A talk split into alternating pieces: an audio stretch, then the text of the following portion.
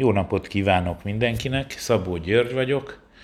A mai tanítás Maimonides Sefer Amadája, a tudáskönyve, és ezen belül is a Tóra alapjainak a szabályai, ennek az első fejezete, melynek címe az alapok alapja. A legelső tárgyalandó rész ugye az örökkévaló létével foglalkozik. Az első pont, amely, amelyet Maimonides ír, minden alapok alapja és a bölcsesség tartóztoka a tudat, hogy létezik egy elsődleges lény, és ő hoz létre mindent. Az ég és a föld minden lényei, és amik a kettő között vannak. Egyedül az ő lényének igazságából jöttek létre. A második pont, ha pedig azt képzelnénk, hogy ő nem létezik, akkor semmilyen más lény sem létezhetne. A harmadik pont, ha azt képzelnénk, hogy rajta kívül nem létezik más dolog, ő egymaga továbbra is létezne, és a többi dolog nem létezése nem tenné nem létezővé az ő létét, mert minden más dolognak szüksége van rá, neki viszont nincs szüksége egyikre sem. Következésképp az ő igazsága nem hasonlít egyetlen más lény igazságára sem. A négyes pont szerint erre utal a próféta mondása. De az örökkévaló az igaz Isten. Azaz egyedül ő igaz, és egyetlen más dolog sem rendelkezik olyan igazsággal, amely az övéhez lenne fogható. Ezt érti a Tóra, amikor azt mondja, örökkévaló az Isten, nincs más kívüle. Azaz, rajta kívül nem létezik hozzáfogható igaz létezés. Ötös pont. Ő a világ Istene és az egész föld ura. Végtelen és határtalan erejével ő uralja az egész szférát. Ez az erő megszatítás nélkül létezik, mert a szféra szüntelenül forog, és nem foroghatna, ha valaki nem forgatna. Áldott ő, aki, aki kéz és minden egyéb testi dimenzió nélkül forgatja a szférákat. Hatodik pont. Ennek a fogalomnak az ismerete tevőleges parancsolat, ahogy írva van. Én vagyok az örökkévaló, a te Istened. Bárki, aki feltételezi, hogy létezik más Isten, áthág egy tiltó parancsolatot, miszerint ne legyenek neked más isteneid színem előtt és egy alapvető hitelvet tagad, mert ez az a, ez az a nagy hitelv, amelytől mindent, minden függ. A hetedik pont, Isten egyetlen, nem kettő vagy több, hanem egyetlen. Olyan módon egyetlen, amely felülmúlja a világ összes egységét, azaz ő nem abban az általános értelemben egységes, hogy több különböző dolgot foglal magába, és nem is úgy, ahogy a test különböző részekre és dimenziókra oszlik, ő teljesen egységes, és nincsen hozzáfogható egységesség ezen a világon. Ha több Isten létezne, azoknak lenne testük és formájuk, mivel, mint dolgok, csak testtel és formával kapcsolatos tulajdonságaikat tekintve különbözhetnének egymástól. Ha a teremtőnek lenne teste és formája, lenne határa és korlátja. Mert a korlátok nélküli test lehetetlenség. Minden dolog, amely korlátozott és meghatározott, csak korlátozott és meghatározott erővel rendelkezhet. Mivel a mi Istenünk áldott legyen a neve, mint azt a szféra szüntelenül, szüntelenül forgása jelzi, korlátlan erővel rendelkezik.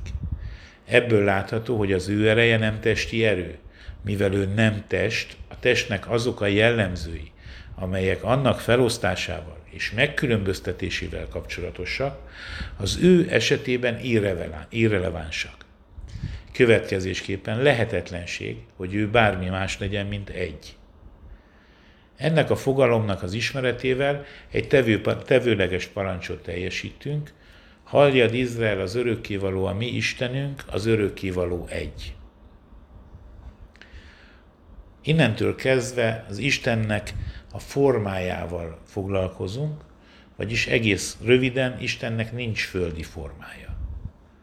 Ugye a nyolcas paragrafus, és ime minden félreértést kizáróan benne van a Tórában és a proféták könyveiben, hogy a Szent egy, nem korlátozik se testre, se anyagi formára. Az örökkévaló az Isten az égben fönt és a földön alatt van írva, és egy test nem, lészhet, nem létezhet egy idejűleg két helyen. Azt is mondja a Tóra, mert nem láttatok semmi alakot. Majd így folytatja. Kivel hasonlítotok össze engem, hogy vele hasonló lennék? Ha ő egy teste korlátozódna, korlátozódna hasonlítana más testekre. A kilencedik pont. Ha mindez így van, akkor mi a jelentése azoknak a Tóra által használt kifejezéseknek, hogy lábai alatt, Isten újjával írva, az örökkévaló keze, Isten szemeiben hallotta az örökkévaló és hasonlóknak. Mindezeket a kifejezéseket arra használták, hogy segítsék az emberi gondolatmenetet, amely csak a testi képekben képes gondolkodni, mivel a Tóra az ember nyelvén szól. Ezek csak reíró fogalmak, mint az kitetszik. Ittasítom, ittasítom nyilaimat vértől, és kardom húst teszik. Van neki kardja? Szüksége van neki kardra az öléshez? Nem. Ez csak metafora, mint minden egyéb más ilyen kifejezés, pusztán metafora. Ime egy bizonyíték erre a fogalomra. Egy proféta azt állítja, hogy látta a szentet áldott legyen, ruhája, mint a fehér ló, egy másik pedig piros ruhában bokrából. Tanító Mózes maga a vörös tengernél látra, had, látta hadba szálló hatalmas férfiúként, Szináj hegyén pedig egy gyülekezet vezetőjeként tálezbe burkolózva. Ez azt mutatja, hogy az örökkévalónak nincs se képe, se formája. Mindezek csupán a profetikus látomások kifejeződései és víziói, és ennek a fogalomnak az igazságát nem értheti meg, és nem foghatja fel emberi gondolat. Ezt mondja a vers. Isten kikutatni eléred-e, avagy a mindenhatónak végéig elérsz-e? A tízes pont. Ha ez így van, akkor mit akart megérteni tanító Mózes, amikor ezt kér, azt kérte? Kérlek, engedd látnom dicsőségedet. Azt kérte, hogy hadd ismerje meg olyan mértékben az örökkévalót, áldott legyen, létezésének igazságát, hogy azt elméjében magába vehesse, ugyanúgy, hogy az ember egy másik illető vonásait, arcát látja, és a képe a szívébe vésődik. Az ilyen személy az ember elméjében elválik, elválik más személyek identitásától. Hasonlóképpen tanítónk, Mózes is azt kérte, hogy hadd lehessen az, az, az a szent egyetlen létezése elválasztva elméjében más létezésétől, más dolgok létezésétől, méghozzá oly mértékben, hogy a maga valójában ismerje meg az ő létezésének igazságát. Az öröki való erre azt felelte neki, hogy egy test és lélek ember nem, kések, nem képes felfogni ezt a dolgot a maga egészében. Mindazonáltal ő fölfedett előtte olyan dolgokat, amelyeket előtte más ember nem ismert még, és utána sem fog, miáltal Mózes megértett annyit az ő létezésének igazságából, hogy elméjében más dolgoktól megkülönböztethesse valahogy úgy, ahogy az ember a testformájáról és az öltözködéséről, akár hátulról is megismeri bizonyos társait. Erre utal a vers is, láthatod a hátamat, de színem nem látható. A 11-es pont. Miután tisztázódott, hogy az örökkévalónak nincs teste és formája, az is világos, hogy a test funkciói sem alkalmazhatóak rá. Sem a kapcsolódás, sem az elválás, sem a hely, sem a mérce, sem a fölemelkedés, sem a lebocsájtkozás, sem a jobb, sem a bal, sem az elől, sem a hátul, se az állás, és sem az ülés. Nem található az időben olyan értelemben, hogy kezdete, vége vagy kora lenne. Nem változik, mert nincs semmi, ami a változását kiválthatná. A halál fogalma őrá nem vonatkoztatható sem az anyagi léttel kapcsolatban értelmezett életé. Nem alkalmazható rá az ostobaság fogalma, sem az emberi értelmet bölcsességé, sem az alvás, sem az évremét, még a harag sem és a, és a nevetés sem, sem az öröm, sem a, bánat, sem a hallgatás, sem az emberi értelemben vett veszéd nem alkalmas az örökkévaló leírására. Bölcseink mondották, odafönt nincs sem ülés, sem állás, sem elvállás, sem kapcsolódás. 12. pont.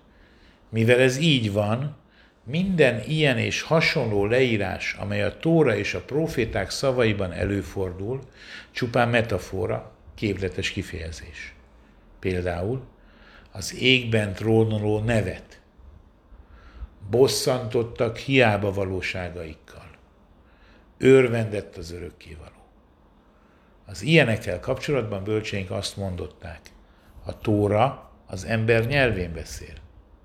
Azért, hogy megértsük azt, amit mond, és föl tudjuk fogni, amit mond, hiszen értelmezhetővé kell tenni az örökkévaló üzeneteit. Ezt támasztja alá szónoki kérdés.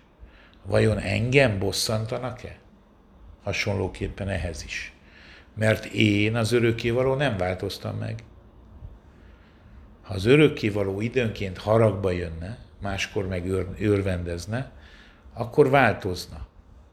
Ezzel szemben ezek a dolgok csak a sötét és alacsony testek viszonyai között érvényesek. Akik agyakházakban laknak, amelyeknek alapja a por. Ezzel ellentétben ő, az örökkévaló, mindezek fölött van, mindezek fölé emelkedett. Köszönöm szépen, hogy meghallgatt.